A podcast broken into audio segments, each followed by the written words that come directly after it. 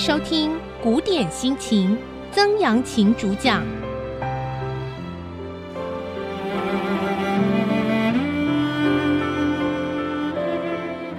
欢迎您收听古典心情，我是曾阳晴哈。好，接下来呢是第三个哈，这个是我一直觉得很有趣的哈。在明朝，并不是所有的小说都这样哈，但是其实大部分是这样哈，也就是他们会有很多的前面的类似的故事，然后呢一个、两个、三个啊，不断的陈述，那这个就让真正的本文呢一直延迟出来，好，延迟出现，这个当然也有一点本末倒置啊，有些时候那个前言实在太长了。哦，这是第一个啊。第二个呢，其实用现在的观点来看呢，其实也未尝不好，也就是蛮好玩。就是当那个本文越来越晚出来的时候呢，其实他们是这样子感觉啊，就是你的期待会越来越高。可是现代人什么都想要立刻知道答案，呃，我们什么时候都想要立刻知道。呃，我们的社群网站，好，我们希望抛一个问题出去，大家立刻有回应。我们呢传简讯出去，我们传 email 出去，都立刻希望能够收到回信。那这种我们越来越急，我们吃东西要速食，好，什么都希望立刻拿到答案的话，像这种小说，哎，慢慢就哎可能会被淘汰掉了，好，看看有没有办法，前面两句话就已经直接讲到了秋千位到底在干什么，但是没关系，我们就学习古人一样吧，啊，慢慢的来欣赏这个小说，哈，只如《太平广记》上边说，有一个刘氏子，少年任侠，胆气过人，这是第三个故事了，哈。但是还没讲到本文呢哈，他就哎讲到《太平广记》上面有一个故事哈，他是说有一个姓刘的年轻人刘氏子哈，一个姓刘的年轻人少年任侠，在年轻的时候呢就非常的这个任侠，有点像就是在外面混混啊，跟人家在江湖上面走动啊，有一点像在黑社会混的啊这种感觉啦，但是也也不一定是这样，反正就是他常常什么事情他都想要出头的。这个呃，要替人家主持正义的啊，这种人可能也学了一些武术，因因为你如果没有两下子，怎么敢替人家主持正义嘛？啊，像这样子的人，啊，胆气过人，啊，胆子非常大，啊，好的是张弓遐矢，持马试箭，飞伤蹴鞠诸事。好，好的呢，不是好啊，对不起，好好就喜欢，他喜欢什么呢？张弓，唰，把弓打开，遐矢，射箭。就是平常有学过了哈，很会射箭，射箭很。那这个射箭是要去从军的啦。一般来讲，平常不太射箭的啦啊，通常是这个是战场上面用。所以他喜欢学习战事，喜欢射击。用今天来讲，学习射击。驰马试箭，哇，骑着马哈哦，所以你看他对于这个军事的事情很感兴趣。试箭呢，这个喜欢有练剑。飞觴啊，这个喜欢喝喝酒，唰，跟别人干杯啊。觴就是酒杯的意思哈，蹴鞠，蹴鞠就踢足球，啊，这个听说足球是中国人发明的，呵呵，当然中国人是这样子主张的啊，所以他们去申请世界什么文化遗产，他们就要申请这个东西。你去看那个赤壁，赤壁第二集前面他们不是在踢足球嘛，曹操在那边看嘛，就是蹴鞠。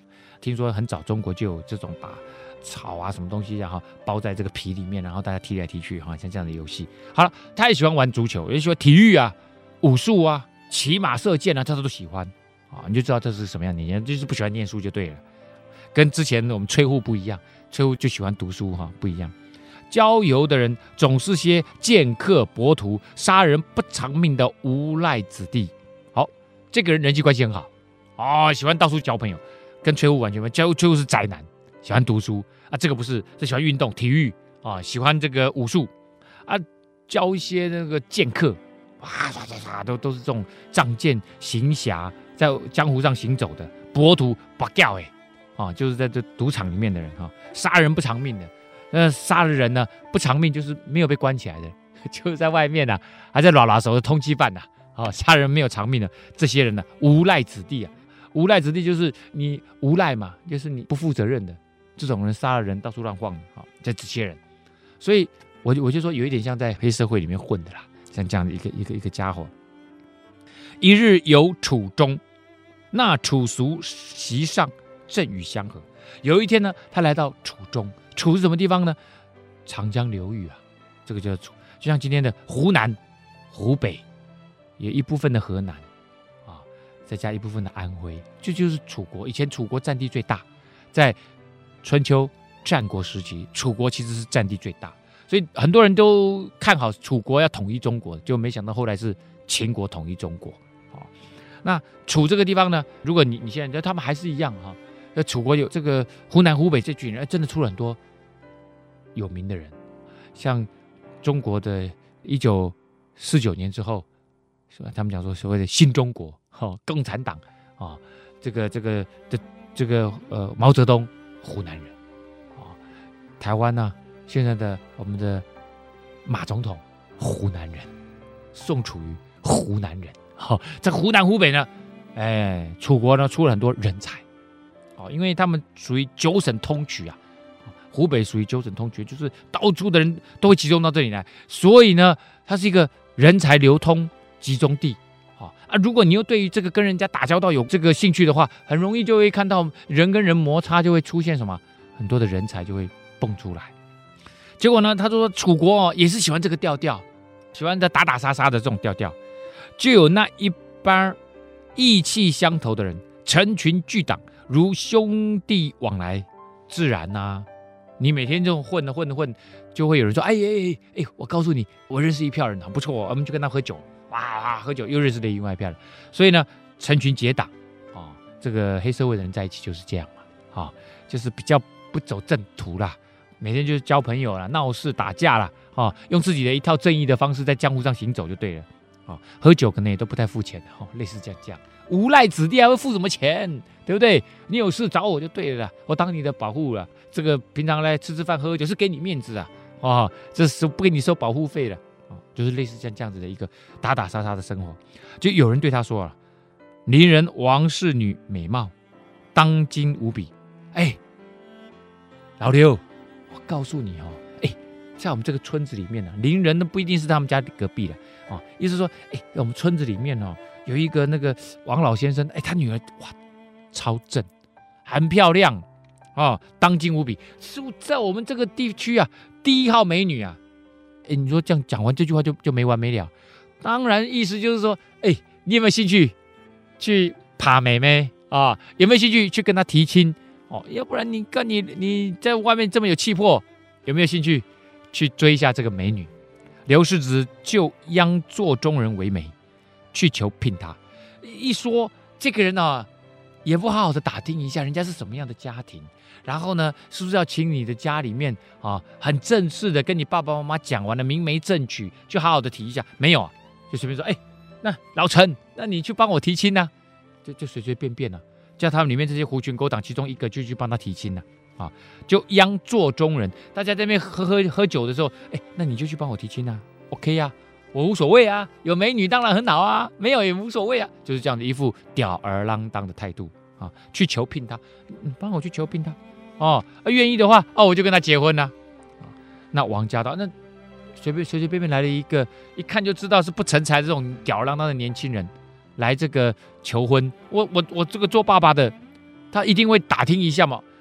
这个乱七八糟，我怎么可能把女儿嫁给他？所以呢，他就在心里面想，这个王家老爸就想，虽然此人少年英勇，哈、哦，哎，在外面有传呐，啊、哦，平常呢自以为行侠仗义啊。啊，其实还是蛮勇敢的啦，哈，这个名声还是在外的，却闻得行径古怪。可是这个人有点怪怪的，啊，也不走正途啊，啊，常常做一些怪事，啊，有些不务实啊，啊，这个务实什么？在中国以前，务实只有一项，就是耕田，啊，做务农，啊，当然另外一个呢，就是去科考，啊，进取，就是去。这个科考进取士农工商嘛，士跟农这两个比较是所谓的务实之道啊。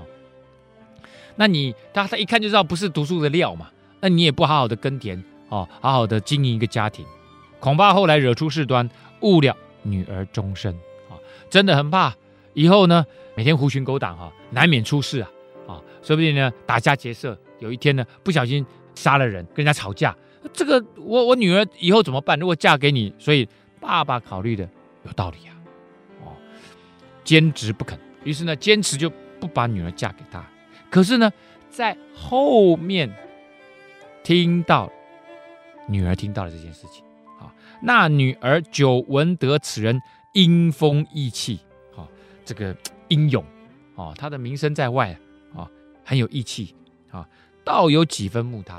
哎，这个女生很很诡异啊，这个女生，这个平常听到他的就想说，哎，这个人很想认识一下，啊，他一他跟大家不一样，我就想嫁这样嫁这样子的人。所以呢，几分慕他，心里面已经有几分仰慕刘世子啊，这个大胆刘世子，只爱着爹娘做主，无可奈何。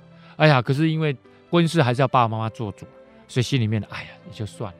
想说好不容易他来提亲了，有机会了，就爸爸考虑到一个稳定的未来的终身啊。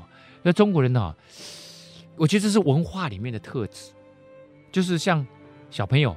像好，我我我我以前小时候住基隆，那基隆是海边呢，海边呢，小孩子一定是顽皮嘛，就很想要去怎么样海边玩嘛。那海边玩一定会碰到水。我在想哈，西西方人他们讲，哎，因为你会，我们家就住海边，你会碰到水，所以我第一个一定先教你什么游泳，安全的面对水这件事情。可是我们台湾人呢，我就就记得很清楚，妈妈就不准我。因为我家里面，我那时候我还很小啊，啊啊！我大哥是我是不知道，我二哥特别皮啊。我二哥呢，就常常跑去海边游泳。我就记得常常他被罚跪，在那个那个祖宗的牌位前面，被常常被罚跪。啊，那为什么被罚跪呢？就是偷跑去，妈妈一直说不能去海边游泳，说好危险，说你会淹死啊。可是哥哥呢就不听，就常常他就是有一批狐群狗党，就带去海边游泳。啊，显然哥哥就是会游嘛。所以他没事嘛，啊，他就常常去，啊，常常去就常常被罚跪，这就是我想到了，就是中国人常常要让我们的孩子避免危险，最好是那种很稳定的工作，公务员，未来能够走上公务员这条路，做官也更好，就是我们常常想到都是安全、稳定、务实，这就是刚刚我讲的，他就是说这个人不务实、不稳定，这个人呢。太飘了，太浮了哦！他所从事的是这种跟人家人际关系很好，然后拉党结派的这样子的一个生涯，这个不是一般人能能够理解。他可能以后变成谁？变成刘邦啊，对不对？刘邦就是这种人呐、可是这个爸爸就不喜欢。可是西方人就会鼓励什么？鼓励年轻人去冒险犯难啊！所以我以前跟我的女儿啊，她她做在家教育嘛，然后在这个小六的时候，我说：“哎，你小六要毕业了。”好，我们是不是要做一个特别的这个毕业制作啊？那他说好，我们做什么？我们就在家里面乱找，哎，就找到了很多的钱币，各国的钱币。因为有时候我们去国外玩嘛，我回来啊，日币剩两张，啊，就放在那里。你去兑换，你也没有多少钱啊。啊，这个呃，纽西兰纽币啊，啊，这个美国币啊，反正我们就是有一些钱放在那里。我就说哈，你现在慢慢大，每天呢，我们都会接触到钱。啊，你去 Seven 要要用钱，你去哪里要用钱？对，钱是不是很重要？啊，对，很重要。好，那每一个国家设计他们的钱币，一定跟他们的文化理念、价值观是有强烈连结的。他说：对对对对对。于是呢，他就做了一个各国钱币的文化研究。当然没有很多啦，呃，全世界有这么多好几百个国家，我们怎么可能？呃，一百多个国家怎么可能做呢？所以呢，就做了其中我们手上有的。好了，其中做到一个。他就纽西兰币，纽币五块钱。如果大家有看过纽币五块钱的话，它背面呢、是一位男士，那旁边会写一行小字，他是从西元几年到几年啊？他的名字叫什么？我也不知道他叫什么。我我女儿就咔啦啦啦就上网去查，一查呢，这位先生叫 Hillary，希拉蕊先生。那回来，我记得我从学校回来，他就跟他妈妈，我现在知道了，Hillary 是谁？他是。西方世界第一个登上圣母峰的冒险家、探险家，哦，他就写了这样的一个报告，哦，他的生平这样啊，那他就认为说，纽西兰这个国家，他们的人民一定是很注重冒险犯难、自然探险，哦，他就写了这样的一个一个东西。那我就看了半天，我就说，哎，对呀，那你觉得我们华人的文化？有没有鼓励冒险犯难？他想一想，没有。对，哎，他在小学六年级他就知道，他说我们华人哦都比较追求安全，哦，安全好像比较重要。我说对了，你看，这就是不是很大的文化的不同？我就说，你觉得台湾的人的货币上面可不可能印上希拉蕊？那是绝对不可能啊，因为我们的文化不是这种文化啊，我们的文化会印四个小朋友，对不对？一千块印四个小朋友在看地球仪，还是什么？还是跟读书有关、知识有关？还是走这条路？哎呀呀！啊，当然你可以说，哦哟，不是哦，他们是在看那个地球仪，是让他们有世界的关怀。我觉得不是，他们是因为他们考地理课了，所以让他们研究一下哦。等一下考试才会考一百分。好，这个稍微谈到哈，这个这个务实安稳这件事情，在华人文化里面的一个一个核心价值哦，是一个核心价值。那这个刘氏呢，这个年轻人呢，请了朋友就来提亲了。王家老伯伯当然就不可能答应了。可是呢，王家小姐心里面。喜欢他，喜欢这样的人，啊，那这个其实一般来讲，像这样子的角色，在中国的小说里面或中国文化里面，它是比较不被啊肯定的。在中国里面有那么多的这种才子佳人的故事，可是像这种武侠里面，而且这种武侠里面像这种比较喜欢冒险犯难的人物哈、并不多。好，那这个女士呢，王小姐呢，因为爱着爸爸妈妈做主哈。就无可奈何，没有没有办法啊，他也没办法表达任何的意见。那没人回复了刘世子啊，这个年轻人回来就哎，他说不要不嫁给你了。刘世子是个猛烈汉子，道不肯便罢，大丈夫怕没有好妻啊，愁他则甚。他说呢，这个所以你就看到他这个人是一个不在乎的心情，对于这种儿女情长，他不是那么在乎，所以这个未必是个好丈夫哦，也不未必是个好爸爸哦。好，他就是猛烈汉子，他就说算了。不肯就算了，无所谓。大丈夫还怕没有办法娶到好老婆吗？好妻呀、啊，愁他则甚。有什么好忧愁的啊？不不用不放在心上，一些也不放在心上。又到别处闲游了几年，然后呢，不止在楚国，可能也到了陕西，到很多地方了，反正到处游历。这个人喜欢旅游啊，居无定所，是一个喜欢冒险犯难的。某个程度上，我应该猜测他应该有过动倾向。很多那很多那种创意的人，创业的人，哎，他们都是这样子啊，动动动动动啊，哇，一直一直转，一直转，一直转，总是在想一些新的好玩的事业、新的点子。我前两个礼拜我到俄罗斯去，到了一个城啊，我我飞机从哈尔滨转机转到叶卡捷琳堡啊，再从叶卡捷琳堡呢坐火车往北啊，又坐了二十个小时。叶卡捷琳堡哈，它也很特殊。它它是一个工业城市，以前是做重工业的，呃，军事武器的啊。啊，叶卡捷琳堡它很特殊，它是刚好在欧亚交界啊，所以它有个欧亚交界碑。它是由彼得大帝创立的一个中部城市啊。啊，这个彼得大帝呢，并不是用后来的叶卡捷琳女皇的名字来命名的，因为这时候这个城市开始建立的时候就叫叶卡捷琳堡了哈。那呃，叶卡捷琳。女皇是后来的，那这个叶卡捷琳是谁呢？是当时彼得大帝的一个妃子啊。那圣彼得堡呢，也不是用彼得大帝的名字，虽然是彼得大帝盖的，可是也不是用彼得大帝的名字来做这个城市的名字。很多人误解了，说啊，那是为了纪念彼得大帝，并不是。彼得大帝在盖这个，你看他的名字叫圣彼得堡，圣彼得堡只有一个人，那就是圣彼得。就是耶稣最大的弟子，啊，所以原先彼得大帝在盖这个城的时候，他用的那个 Saint Peter's 这个圣彼得，其实指的就是纪念耶稣的大弟子彼得的名字，并不是用他自己的名字。啊，那叶卡捷琳堡呢，在欧亚交界，再往东北走将近一千五百公里左右呢，往北走，啊，它在北纬六十一度，我们在北纬六十六度。就是什么？就是北极圈了啊！所以我今年暑假去的时候呢，啊，很冷啊，大概下一两天雨呢，这个温度就降到八度九度啊啊，真的很冷。特别是它会有一条河经过，这条河叫鄂毕河，鄂就是那个我不知道大家知道下鄂的鄂哈，把那个肉字旁拿掉啊，就是那个。两个口在一个像盔盔心似的盔下面，然后右边呢在一个耳朵旁，毕毕业的毕，鄂毕河啊，从北极圈流下来的河啊，这个河呢流域面积非常之广大啊，据说有二分之一的俄国的城市啊，都在它的覆盖范围内。那到了城呢，叫苏尔古特啊，但是我就遇到一个年轻人啊，他叫做明珠啊，还君明珠双泪垂那两个字，明珠啊，呃，他姓史啊，啊，我不喜欢直接念他的全名啊，要不然就死明珠，所以明珠就我就叫直接叫他明珠。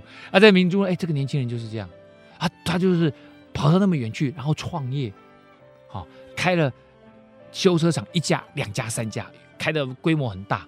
而且呢，他不止雇佣在当地的一些华人，还雇佣俄罗斯人，啊啊，雇佣俄罗斯人呢当经理，还雇佣了俄罗斯人的技术人员，啊，哎，才二十九岁呢，哇，很年轻啊，事业做颇大。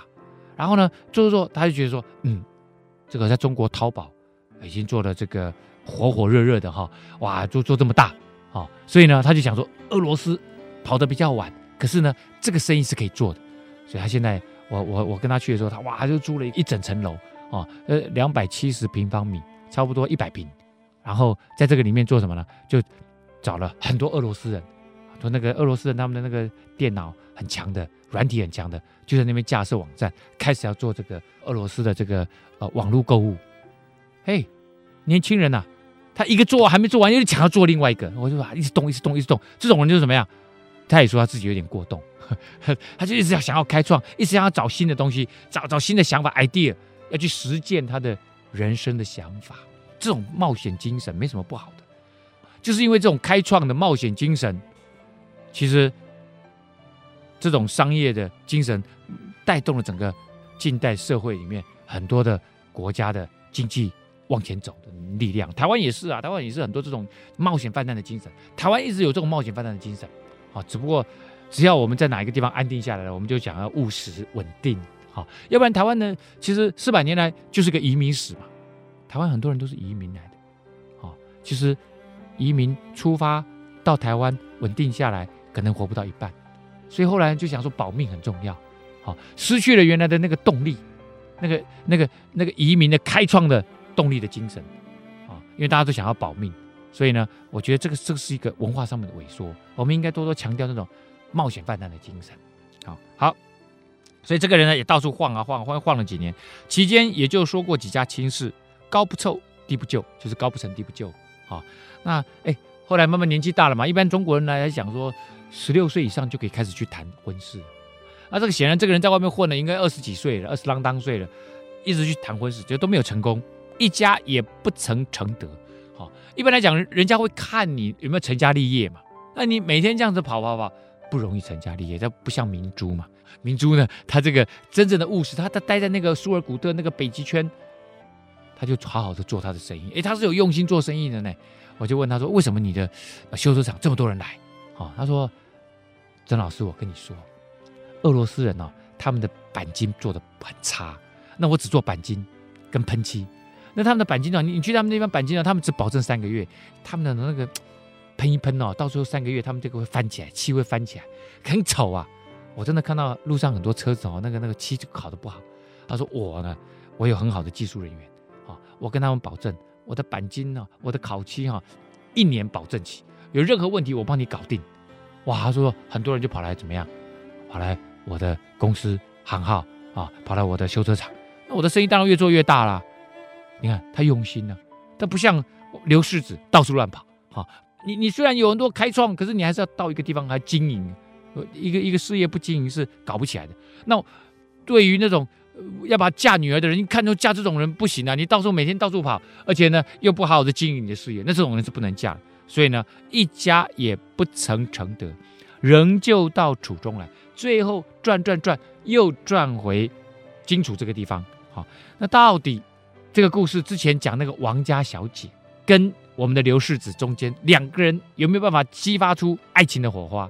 两个人究竟有没有办法有情人终成眷属？而他们还不算是有情人，只是有一点点爱慕，听到他的名声。所以显然这个女生她的心跟一般的女生不太一样。一般的女生要求的是那种安定的爱情故事，她要的是什么？她要一个充满活力、有野心的年轻人，跟她两个人能够共结连理。好，那我说刘世子又转回楚中，哎，有机会啦。为什么？因为王家小姐住在楚国，啊，在这楚中地区，啊，啊。那邻人王氏女虽然未嫁，已许下人。哎呀，再回来五六年过后再回来以后呢，虽然王家小姐还没有结婚，但是已经什么许配给人家了，订婚了。刘世子闻之啊，也不在心上，反正丧事没成功，他听到了他他已经订婚了，也无所谓啊，也没有放在心上。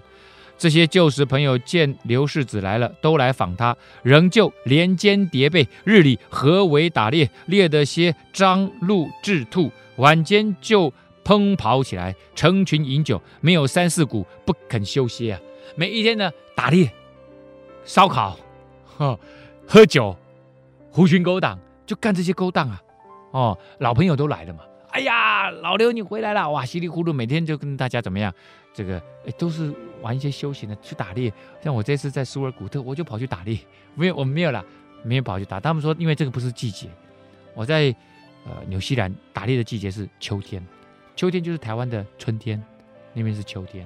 好，而在俄罗斯，他们打猎的季节是在冬天，都规定的啦，不能随便便便打猎。而且这个枪呢，都必须要有执照的。啊，啊我这次去呢，去了他他他带我去是去打飞靶，就是那个，砰，嘣，那个散弹枪，蛮好玩的。我打到这个我的肩膀都淤青啊。我以前会打靶嘛，所以我会靠得很紧。可是呢，因为它震动震动，打太多发了，我打了三大盒啊，打了六七十发，所以呢，他那个那个震动力还是很强。所以这些人呢，每一天就是休闲娱乐啊，啊，这个合围打猎就是出去打猎啊，然后打了这些东西。你说每天出去打猎，这种人能够挣的什么家产？当然不可能嘛。好，然后呢，成群每天就是喝酒啊。一日打猎归来，哎，有一天呢，他们打猎回来的时候呢，在郭外十余里一个林子里下马烧气。锅，成锅成锅，郭就是外城啊，就外城之外呢，郊区了啊。那郊区是已经十余里的一个地方，一个一个树林旁边啊，大家呢已经打猎很累了。就下马休息一下，只见树木阴惨，境界荒凉，有六七个土堆，多是雨淋泥落，尸棺半路。哎呦，来到一个什么？来到一个，这不是不是应该不是公墓，可是应该也算是公墓啊。反正大家是坟墓堆啊，啊，就就来到一个坟墓堆这里，埋死人的这个公墓区哈。所以呢，树木阴惨。阴风惨惨啊！这个中国人对这个坟墓区啊，我你看我们的公墓就是这样啊。我们的公墓呢，就是大家平常没事都不会去公墓啊，老是觉得公墓里面呢有鬼火啊，哈，阴风惨惨这种感觉。可是我我我就记得我以前去那个斯洛伐克啊，这路边一个公墓，哇，真的整的好漂亮啊，每一个都有鲜花哦，然后呢上面都有，就就是他他那个那个墓碑也不是做的那种，我们看起来就像。有点有点怪怪的哈，就是讲台台湾的墓碑，大家都是他们的墓碑上面小小的，然后呢上面那个图案也都很可爱，哦啊，整个坟墓都都都每每一块都做的很漂亮，然后有鲜花这样子，所以他他们的坟墓是可以观光的，真的可以观光。这次我在俄罗斯也去看了一个坟墓区啊，也是在郊区，车子开进去，因为在路边呢有一个很大的十字架。我说：“哎，这为什么在路边？因为他们的路边常常会有那个鲜花，就挂在树上，啊，我放在路边。我说为什么会有鲜花？他说因为这边撞死人就有鲜花，啊，他们是这样。那后来我又看那个大石架，我说为什么为什么石架？他说因为这里是公墓。他说你要不要看？我说好，就绕进去看，也是很可爱，啊，也是很可爱。所以呢，不会给人那种恐惧害怕的感觉，阴森的感觉，都很明亮，啊，里面都都都做的很可爱。”可是呢，做中国的坟墓呢，我小时候去那种坟墓，我都觉得很很阴森、很可怕这样。现在还是啊，哈，做的好的并不多这样子哈。这个这个公墓区呢，也不是很多，有六七个土堆啊哈，而且呢没有照顾好，雨呢落下来，泥漏出来以后，棺木也漏出来了哦，说不定还有个土石流，有个土石流会把那个棺木山上的棺木就冲下来啊，也有棺木毁坏的，尸骸尽见的，哦，就是像这样子啊，哦，棺木被毁坏了这样，众人看得到。哎呦，此等地面，窥视日间呐、若是夜晚独行，岂不怕人？他说：“这里啊，还好，我们是早上来啊，而且我们是狐群狗党，一一一群二三十个人呢、这个白天还好吧？如果我们不小心晚上跑到这边来，然后大家想要坐下来，我们烤个肉吃，哇，一看旁边都是死人呐，啊，棺木乱乱都都掀出来了。我如果是晚上一个人独行的话，岂不怕人？那不吓死人才怪啊！啊，就是因为有人提起这个东西来，我们的这个刘世子刘大胆，我们要给他外号叫刘大胆，我胆子特别大。刘世子就说了：“大丈夫，神清鬼服，就是黑夜，有何怕惧？”他说：“大丈夫啊，走得正，这个行侠仗义，哈、神钦神呐、神就是神明的神，钦钦佩的钦，神都会钦佩，鬼服啊，鬼都会服你、啊，好、哦，神钦鬼服啊，这个我第一次听到这个词哈、就是黑夜，有何怕惧？就是晚上有什么好害怕的？”啊！你们这群人没用的东西，意思就这样。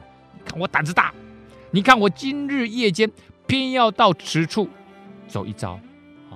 你们看看吧，你们说可怕是不是？今天晚上我就到这里来绕一绕，啊！众人就说了，啊，刘兄虽然有胆气，怕不能如此。